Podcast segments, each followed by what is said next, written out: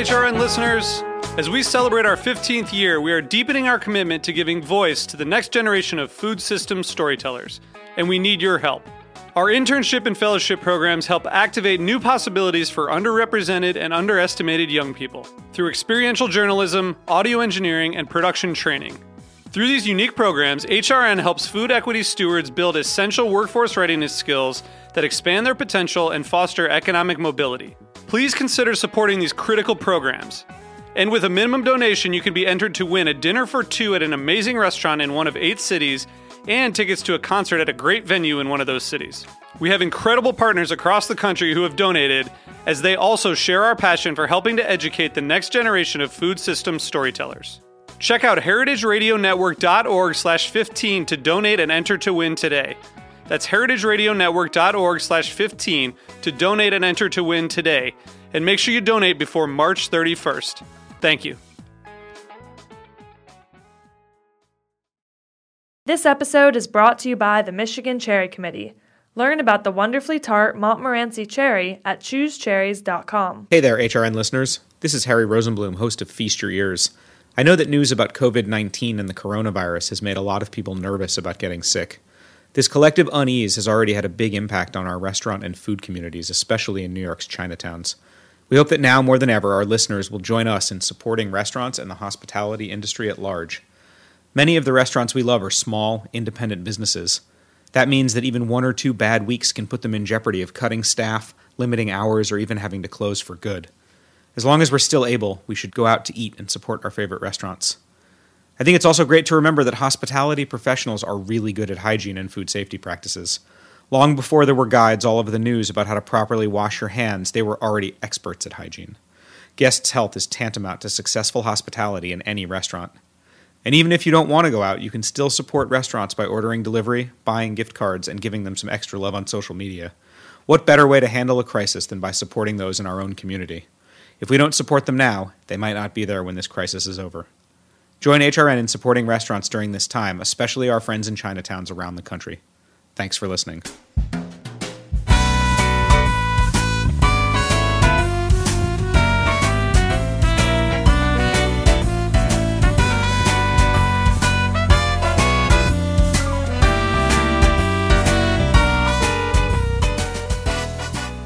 Welcome to Inside Julia's Kitchen, the podcast of the Julia Child Foundation for Gastronomy and the Culinary Arts. I'm your host, Todd Schulkin, the Foundation's Executive Director. Our show takes you inside the Foundation's world to meet the talented people we have the great fortune of learning from all the time. On today's show, we welcome Hillary Reinsberg, Editor-in-Chief of restaurant review platform The Infatuation and Zagat. In today's episode, we'll talk to Hillary about how The Infatuation is bringing back the Zagat Guide, COVID-19's impact on the restaurant industry, and we'll hear Hillary's Julia moment. Stay with us. We'll be right back.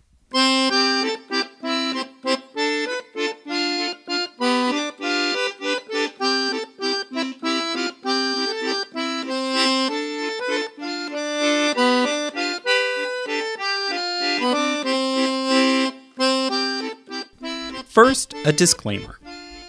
HRN Studio is temporarily closed, so we're recording this episode remotely. May sound a little different than usual, but we're grateful to have technology that allows the show to go on. As always, we launch the conversation with an inspiration from Julia. As of today's taping, on March 23rd, the COVID-19 virus continues to spread across the world, sickening thousands and causing millions to shelter in place and practice social distancing. It's an unprecedented event, not really experienced since the 1918 flu pandemic, which is a little before my time. Julia was a child then, and she came of age between the 2 world wars. And it's not often highlighted that Julia's tenure in France, which is so often romanticized, was actually just after the end of World War II and soon after her service in the OSS. So it's striking when you look at Julia's remembrances that she rarely dwelt on the hardships, shortages, and what she might have done without. Her focus was on helping people, discovering other cultures, and sharing experiences. Even during war, Julia found opportunity. Amidst today's uncertainty and adversity, I hope Julia's sense of optimism, as well as her devotion to the value of cooking, to nourish our bodies and souls might help us to get through. As a program that strives to introduce you to the best and brightest in the food world, something Julia really valued, we recognize it's an extremely difficult time for chefs and restaurant owners and their staff. At the Foundation, we're already thinking about the ways in which we can help. Just as Julia was committed to lifting up chefs, the profession, and supporting great dining, so too is the Foundation. Someone who shares our perspective is native New Yorker Hillary Reinsberg, the editor-in-chief of The Infatuation and Zagat, a BuzzFeed journalist who transitioned into the food world as employee number 1 at restaurant review platform The Infatuation. Hillary has overseen its editorial expansion across the U.S. and into the U.K. In 2018, The Infatuation acquired legendary restaurant guide Zagat from Google. Hillary is leading the relaunch of that trusted brand in a new incarnation for the modern 20s. This includes the return of the Burgundy Bible to print and a new editorial platform called Zagat Stories. She joins us today at a crucial moment in the restaurant world to give us The Infatuation's perspective and bring us up to speed on plans for Zagat. Welcome to the podcast, Hillary. Thank you so much. So before we talk about our new, relatively grim reality, just give us a primer. You can almost assume like maybe it was a month ago, just so people who may have not already used The Infatuation or heard about it kind of understand what it does, where it comes from, how it stands apart from other restaurant review sites. The Infatuation is a, first and foremost, a restaurant discovery platform, and it helps you find the best restaurants in your area. And we write everything from a situational perspective. So whether you need a great place for a date, a great place for a group, a great place for a certain cuisine, we always write with that in mind. And we create guides and reviews primarily with that in mind. And rate and review restaurants, kind of always thinking about that. And there's always really a sense of humor and levity to our reviews. That's not to say, they're very critically formed, but we do bring a sense of humor. We want them to be entertaining, so sort of an entertaining way to discover restaurants for whatever you may need. So tell us about, because on the one hand, I feel like, there are lots of restaurant review sites, which actually, when you look around, isn't exactly true, but it feels that way. So what was the gap in the market that it seemed like The Infatuation and its founders like kind of sought to fulfill, or did they just start doing it and they found people needed it or wanted it? The Infatuation was founded by our two co-founders, Chris Stang and Andrew Steinthal, and they were working in the music business at Atlantic Records and Warner Brother Records, and they were taking out artists constantly. They were the guys in their group of friends who were always telling people where to eat, and they realized that there just wasn't really a resource that spoke to them the way they were speaking to their friends, which was, again, situational, relatable, and entertaining. So they really started writing reviews almost in the way that you might write an email to a friend. And that's what we always tell our writers to do as we've scaled, has been, how would you talk to a friend about this place? And how do we talk to people like humans, sort of without some of the errors that I think you see in some food writing, where a lot of big words get used that people don't necessarily relate to. We believe in great editing and great writing, and believe that it also doesn't necessarily have to be so flowery. So it's sort of written to you. People often say, when we say, how would you describe The Infatuation voice? We say, and we often hear people say, that they feel like it's their cool friend talking to them, their funny friend talking to them who knows restaurants well. We definitely want to feel like we're your friend in your city. Well, I was just going to say that, it sounds like you're trying to hold the position of trusted friend. And I do know sometimes you ask a friend, like, where's a great place for brunch by the beach on Sunday? And they're like, oh, I don't know. And then you're like, who do I ask now? Is that sort of where you would then turn to The Infatuation when your trusted friend is not being useful? That's exactly it. And really any situation from high end to low end, to grabbing lunch, to your, birthday or anniversary dinner.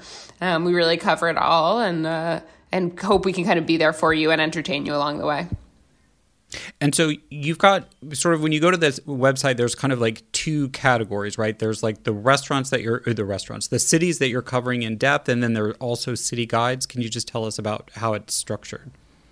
Absolutely. We have about a dozen or so cities where we have a full-time writer, at least one or more, who are full-time professionally doing this day in and day out. They are going to restaurants and are part of our full-time team. And those are those cities, around a dozen cities where we do that.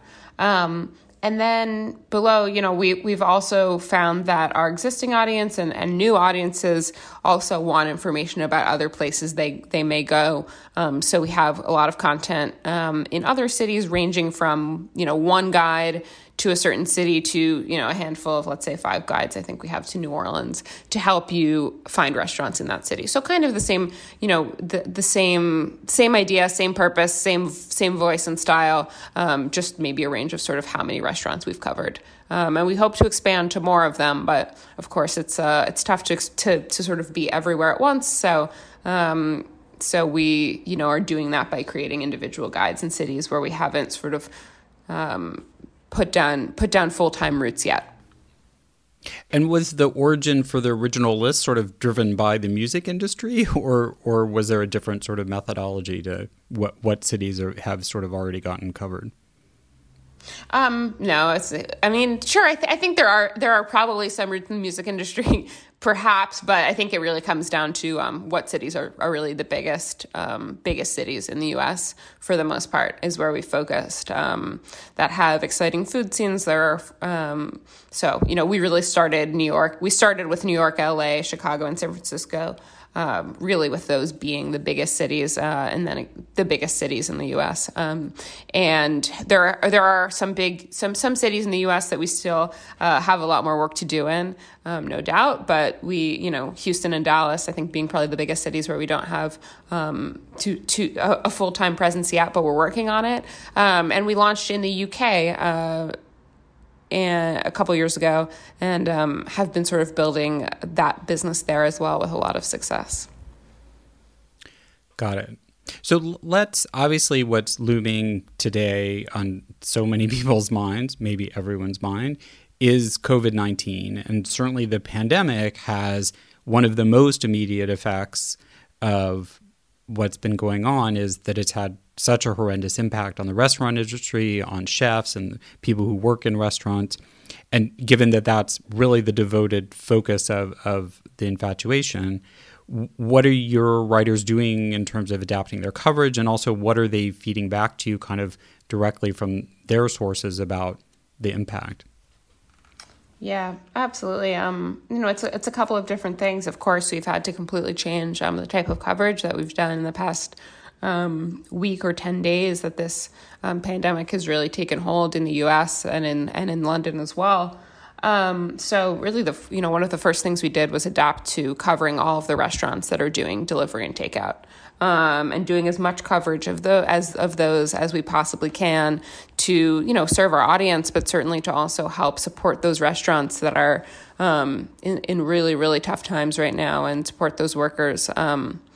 And so we're doing a lot of that. We published, I think, somewhere around 25 guides across our cities last week, covering all of the new option, everything from sort of restaurants that had never done delivery before to a lot of restaurants doing things around alcohol delivery. And we found that our audience certainly wants to.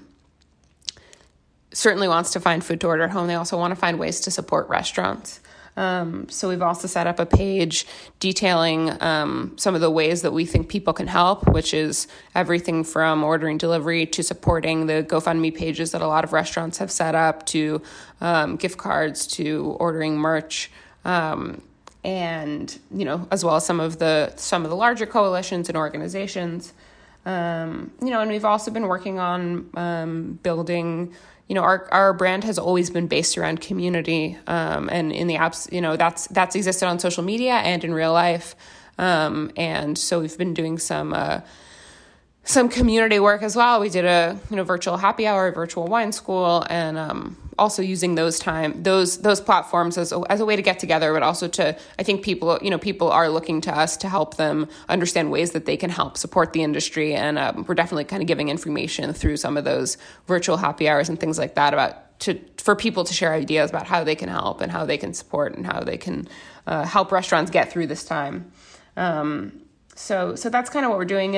And it, you know, our whole editorial strategy from day one has been really thinking about, has been about community and thinking about what people want, and what we find now is people want to help, they want to order food in, and they want community. So we're offering those things, sort of helping, you know, continuing to serve our audience and also really making sure, that we're helping out the industry that, you know, that our whole community is built around, which we all feel really strongly about. Yeah, I know it. I was curious if you've heard different feedback from your writers or articles that you've published, that this kind of dilemma between staying open to do delivery and takeout, both to, you know, help people who need that and to keep businesses running, and those who've just decided full stop to close, and how restaurants and chefs or owners are kind of making that decision, because it seems to be, at least here in London, like a little bit all over the map. And so, you know, you start out as a consumer wanting to, oh, we're going to get takeout and help our favorite restaurant, and then find that actually they've decided to close. Has there been much dialogue on that? I think you're just right that it's all over the map. I think that a lot of restaurants are set up in really different ways, and some have an existing delivery business that's really a robust part of their business already. That's something that clearly already makes financial sense for them. Other restaurants, I think it's been, you know, certainly a harder adaptation, and I think restaurants are going to have to, of course, make the choice about whether it makes sense for them. I don't think I haven't heard there being sort of a complete answer, but I've heard both sides, that it's helping restaurants stay in business, and others who feel that, whether for the safety of their employees or kind of the viability of the finances, that just closing completely is the best option for them. It does feel like it's kind of restaurant by restaurant, depending on the way their business is set up, and sort of what makes sense for them. Mm. And I mean, I still feel like it's quite early days. It feels like forever in the sense of like how much has changed day to day. And then you look back and be like, oh, it's not even been like two weeks since the whole world completely changed. But so it's like both recent and feeling very long. And it's still sadly very early, I think, in all the change. But have you guys started thinking about what you foresee as the longer term impact of the pandemic? And maybe the longer term is actually more a shorter term impact followed by a medium one, and the longer is really hard to imagine. But do you have some thoughts on what you're kind of imagining is going to happen? I think it's so hard to say right now. We don't really know how long restaurants will be closed and when it will be safe for them to reopen. I think that but regardless, even with what's happened so far, it's really devastating for the restaurant community, for restaurant workers who make up, you know, a huge number of people in the U.S. and the U.K. and all over the world. And I think we're realizing how, you know, I think a lot of people are perhaps learning for the, you know, in ways they may not have before, sort of how the industry works and how volatile it can be and how precarious it can be, even without these, you know, even beforehand. So I think no matter what, it's going to be devastating for the industry, and we're all trying to find ways that we can help. That said, I think that there's certainly a strong feeling among a lot of the things that I've read and a lot of the, you know, words from kind of leading restaurateurs in the industry who are saying there needs to be some help. And this really applies more. This is a big thing in the U.S. right now, is there needs to be something done beyond sort of grassroots. Grassroots can go so far, but there does need to be, you know, restaurants need to be included from a governmental level in a stimulus package in what's done. So I think that that's the feeling, is there needs to be activism around that, as well as the GoFundMe pages and some of these coalitions that are doing amazing work. There does need to be some kind of really federal or statewide intervention that comes from this as well, for the industry to really survive and thrive in the future.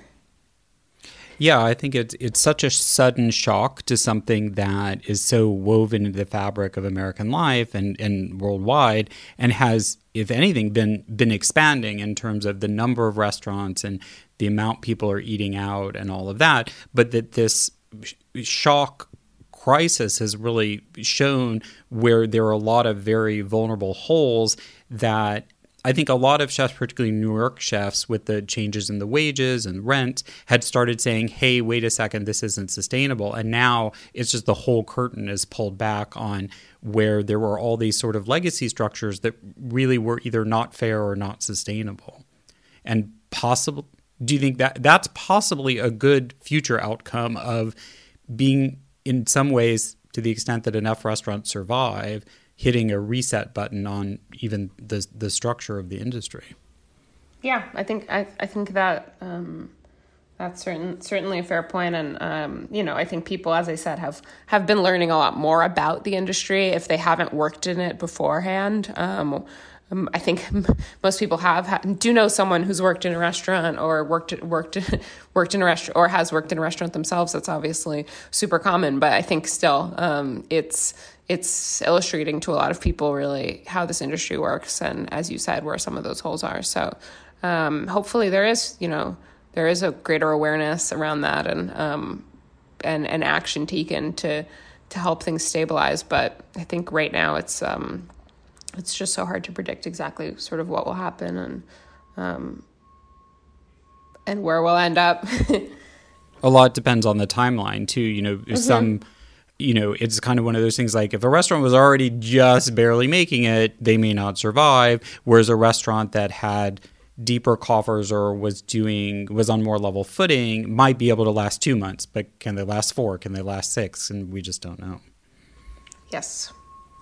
So in terms of coverage, have you guys already started thinking about, obviously you said you're talking about covering more delivery and takeaway recommendations and stuff as this kind of keeps going and probably in more places leads to more restriction? Have you thought about, you were talking about the community and the things that you were thinking of doing of other coverage. Is that kind of the thinking right now, is you'd look for more of those ways for content that's community based?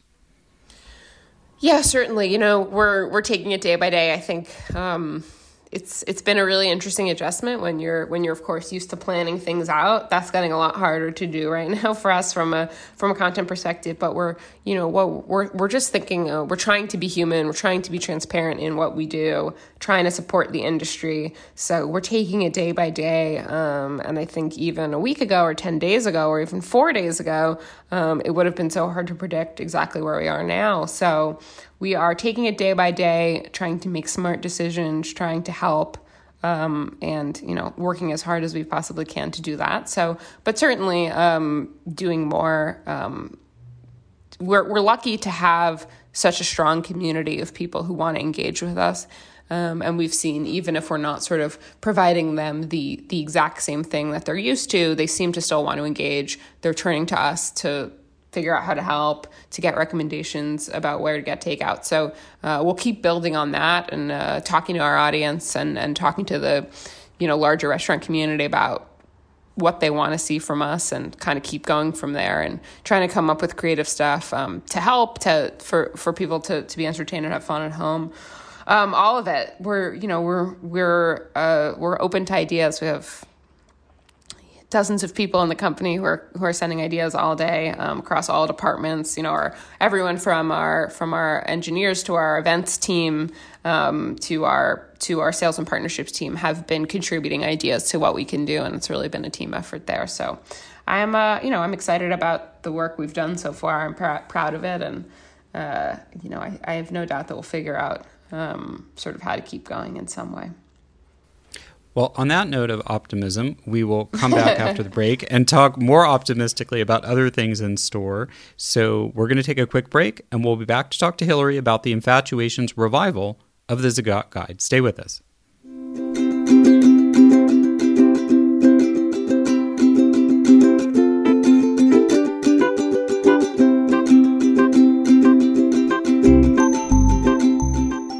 This episode is brought to you by the Michigan Cherry Committee. A cherry isn't just a cherry. When it comes to tart cherries, the wonderfully U.S.-grown Montmorency tart cherry variety is the cherry with more. They're available year-round, dried, frozen, canned, juice, and concentrate. U.S. Montmorency tart cherries are also one of America's superfruit, which means they're good for you. Tart cherries contain many antioxidants and beneficial phytonutrients, including anthocyanins, the pigments that give tart cherries their bright red color. And don't forget about flavor. U.S. Montmorency's unique sour-sweet profile make them an excellent addition to yogurt, oatmeal, salads, trail mix, and of course, a classic cherry pie. Learn more about the wonderfully U.S.-grown Montmorency tart cherry at choosecherries.com.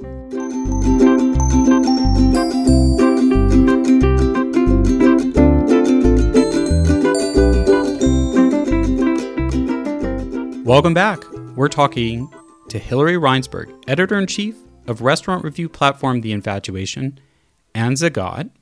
So, Hillary, I was actually a big Zagat Guide user in several different cities I lived in. And then last city I lived in, LA, I was even a regular contributor. And I think it's so neat what you talked about The Infatuation's voice of the writing as your friend, because in some ways, Zagat was quite storied. It was for foodies. It tended to focus on the higher end restaurants.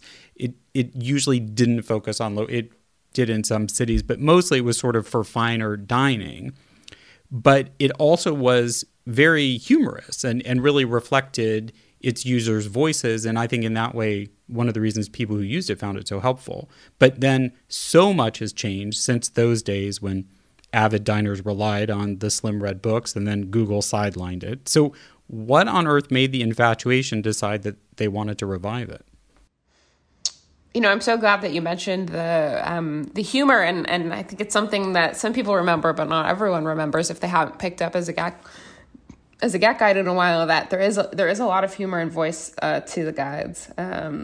And I think a diversity of restaurants, you know, it certainly evolved over time. But about 2.5 years ago, we sort of got a call from Google asking if we would be interested in acquiring the brand. They had held it for about 7 years.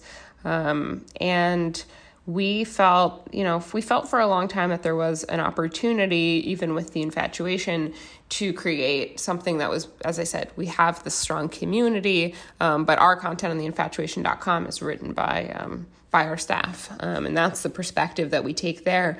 But we've known that there is a huge community of people who didn't have a great platform to contribute to. They weren't finding what they need, they weren't like finding that the other user-generated platforms out there were serving them. They in the type of community and the way that they wanted to dine, they wanted to contribute to something else. You know, and Zagat was always historically driven by the community voting and writing in their ratings. And so we saw a great opportunity to combine the two brands, to combine the Infatuation brand, you know, which has been around for about 10 years with Zagat, which has been around for 40 years.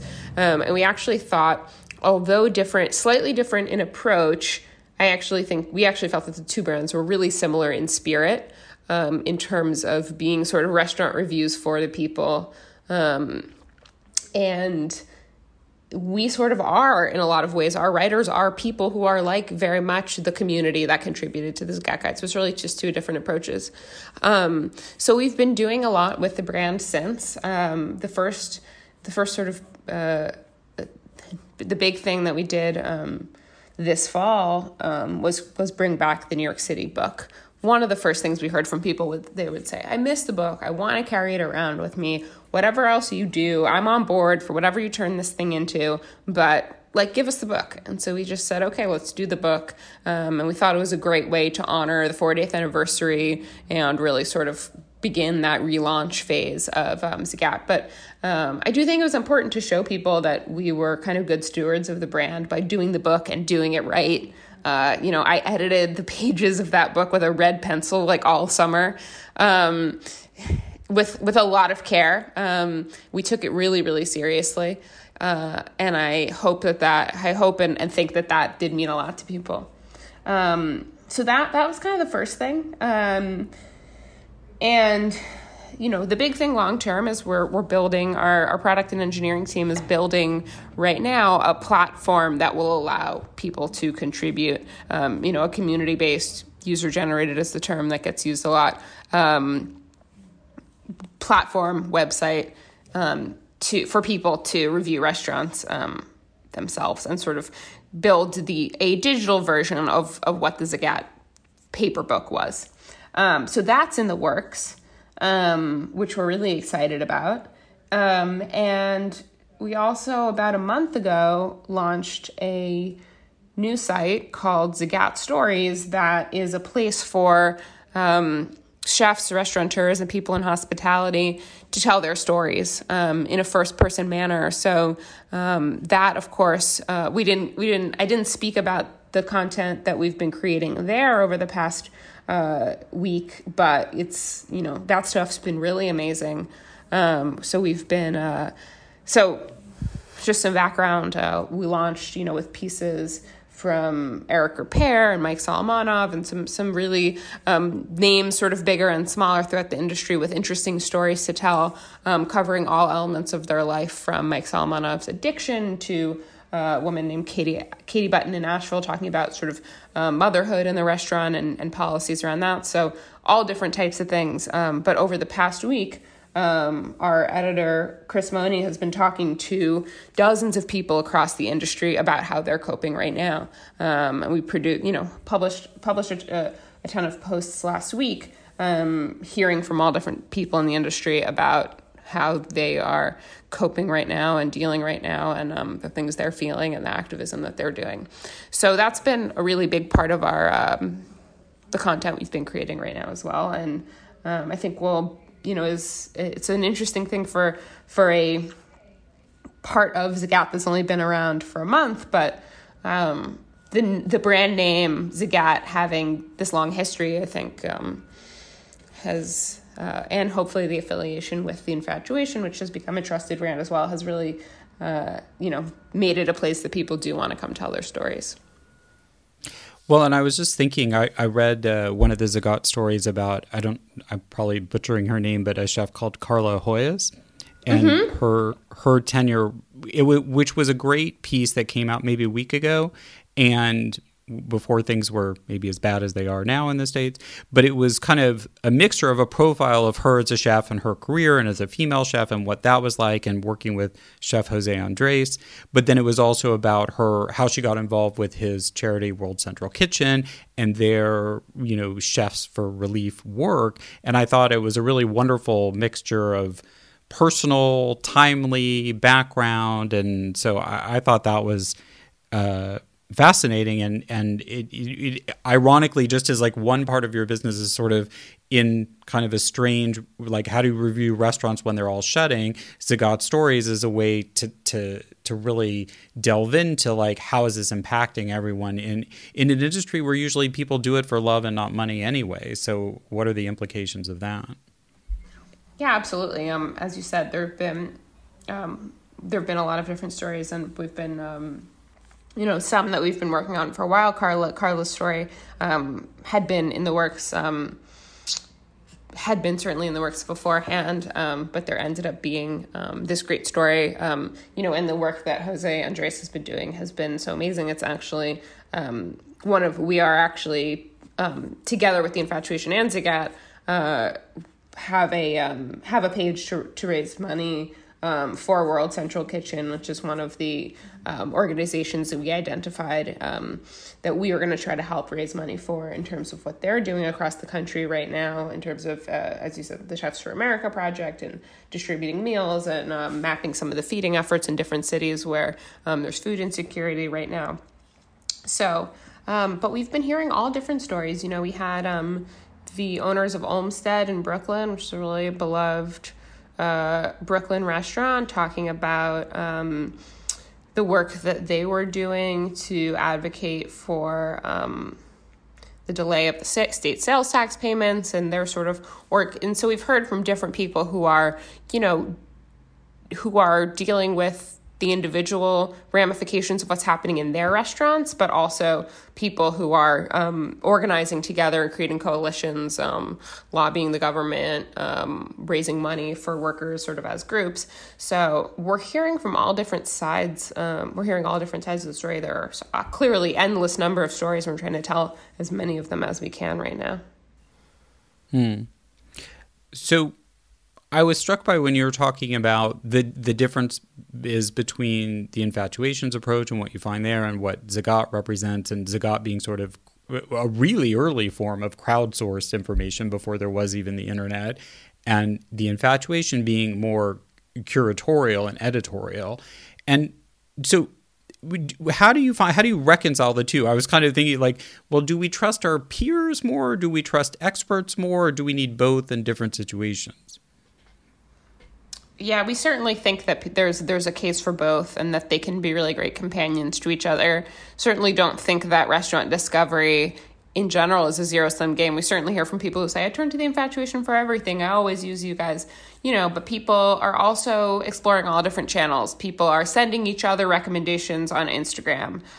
People are, using their own community networks to hear things. So we think that our community wants a voice and a say in this, and they want to contribute as well. So, and it also allows us to cover more places and more restaurants across the world by having that community element. So yeah, we think there's I certainly as a consumer feel like that together you can kind of get a really great picture of sort of what's out there. So we don't see them in competition with each other. We see them as compatible. And right now, from an editorial standpoint, they're really operating independently.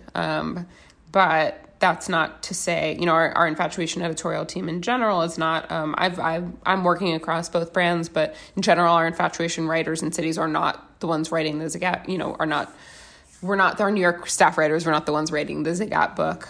We had a separate team for that. So right now they're sort of operating independently, but we certainly see, hope kind of like from a product level down the line, there are ways to think about integration, but we want to sort of let the new Zagat platform develop over the coming months and sort of go from there and see how understand how people are using it. And but yeah, we think they can work really well together. And is the New York print book the first of many, or is it kind of like a prototype or special one and you're going to remain pretty virtual moving forward as you roll it out? It's a good question. I don't think we have all the answers yet. Clearly right now with everything so up in the air and changing, it's hard to say. What we are doing is launching the survey similar to the survey that we operated in New York, which produced the content that filled the book. Of course, the book got written, gets edited into the blurbs, but the initial sort of comments and ratings that people submit came from that survey. And we're now running the survey in a couple of other cities. LA's is, ran LA's, and some other cities will be coming soon. So you will see that survey. I think we're still discussing what the best most efficient, most useful way to put that content back out into the world. It'll certainly feed the new platform. And books, paper books are something we certainly like to explore, but can't give a definite yes on that. And are you keeping the same kind of ratings thing? Because I always thought Zagat had such a strange, unique rating system that like was different than any other restaurant review, and it was quite technical. But then if you were a regular user, you sort of got used to it and you knew that like in what other world is 26 a great number? But in Zagat sure. World, right? 26, 28, ooh. Yeah. And so you learned what it means, or how are you guys adapting that? Yeah, we did use those ratings in the New York guide. It's not exactly how they work in the survey. And our product team is really researching now what makes the most sense there. We're figuring it out. I think you're right, the 30-point probably isn't something that makes sense to everyone, but also, does hold value for people. So So, sort of once that product is released to the public, I think, you'll see what we've come up with, but we did use the 30-point scale in the book. Yeah. Well, it does allow for more nuance, because obviously the difference between awarding a restaurant 4 stars or 5 stars is, a really big deal, but it also is, definitely. But then also I think the way they did it, there wasn't as much difference between a 26 and a 28 as might, they all sort of, clustered. And so maybe it's all the same thing. Yeah. On the Infatuation, we've used a 10-point scale with decimals, only one decimal point.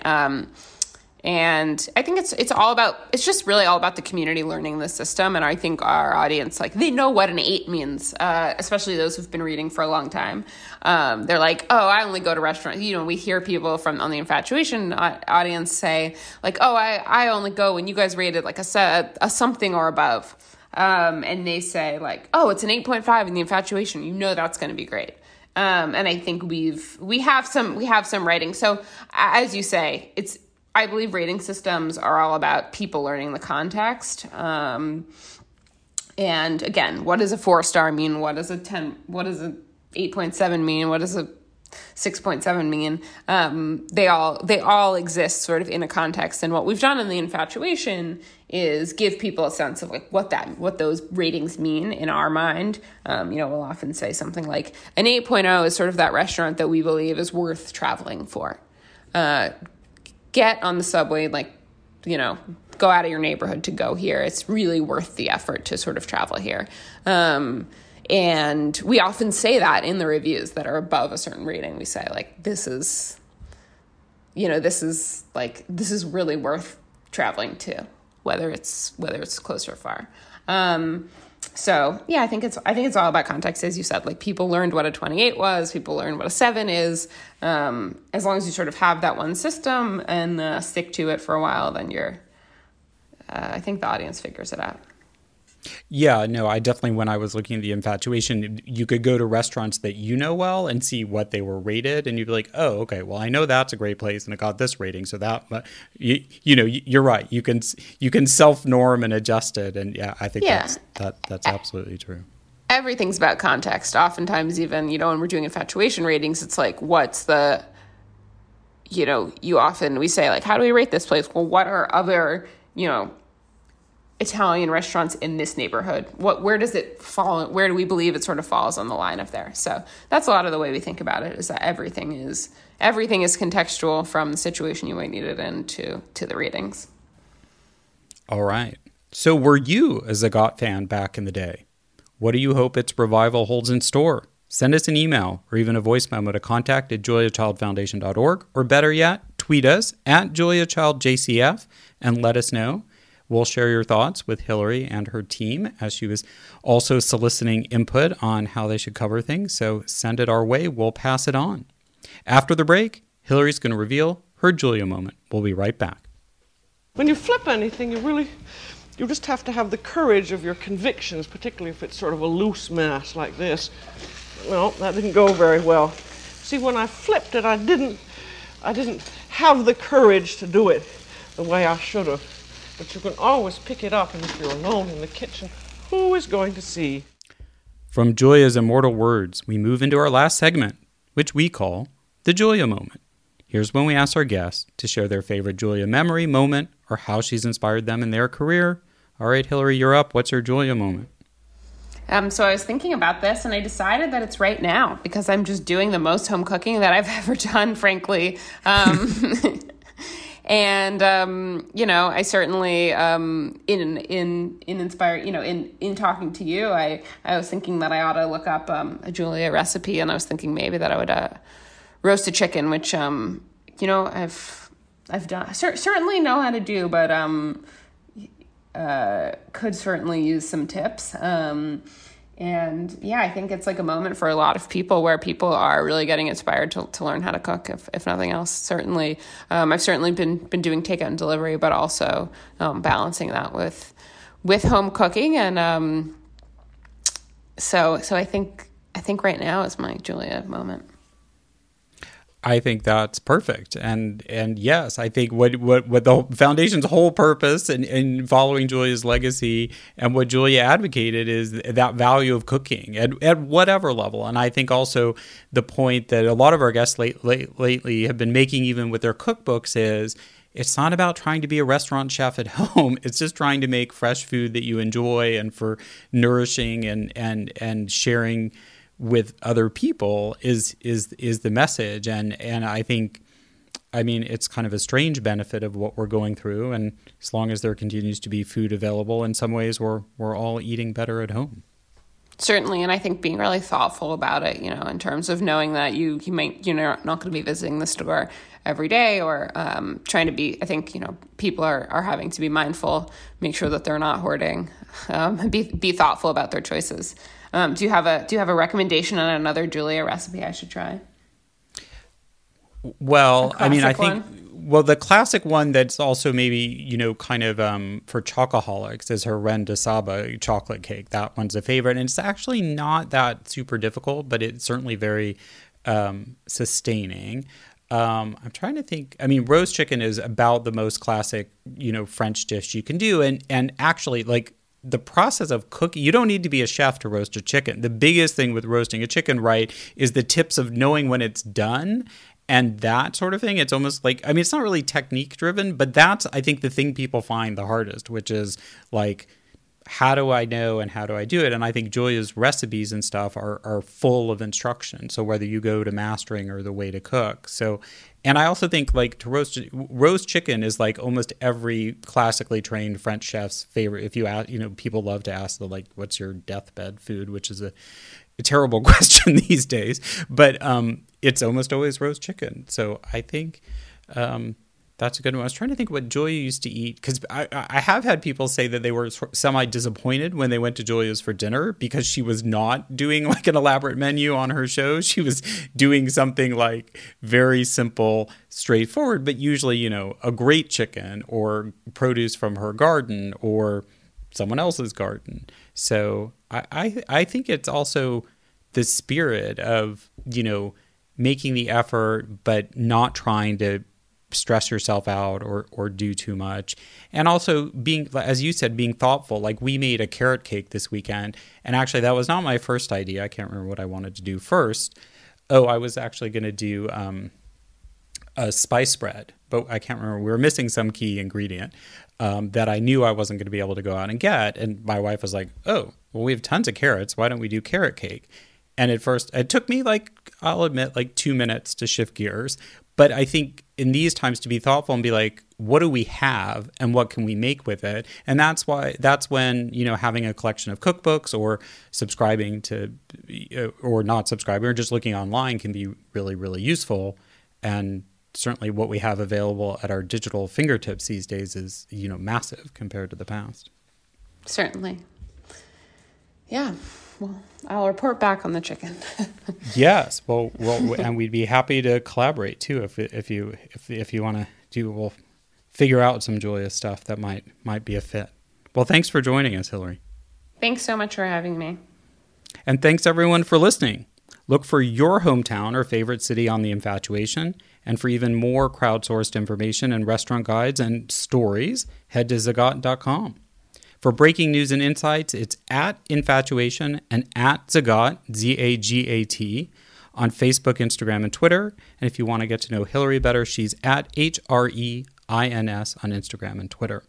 Keep up with us and what we're doing to try to help the food world cope with the COVID-19 pandemic. It's @JuliaChild on Facebook, @JuliaChildFoundation on Instagram. It's @JuliaChildJCF, and I'm @TSchulkin, TSCHULKIN on Twitter. The Julia Child audio clip from The French Chef is used with permission from our friends at WGBH. Thanks, as always, to my co-producer of the Foundation, Lauren Salkeld, and our sound engineer at Heritage Radio Network, Amanda Wang. Our theme song is New French Horn by Novi Veltorni. Please give us a review. It really helps new listeners discover the show. We're on the air on Heritage Radio Network on Thursdays at 4 p.m. Eastern, 1 p.m. Pacific, with downloads available soon after wherever you find your podcast. We look forward to bringing you back into the Foundation's world next time on Inside Julia's Kitchen.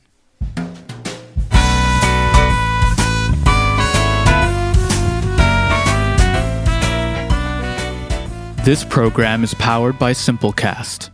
Thanks for listening to Heritage Radio Network, food radio supported by you. For our freshest content, subscribe to our newsletter. Enter your email at the bottom of our website, heritageradionetwork.org. Connect with us on Instagram and Twitter.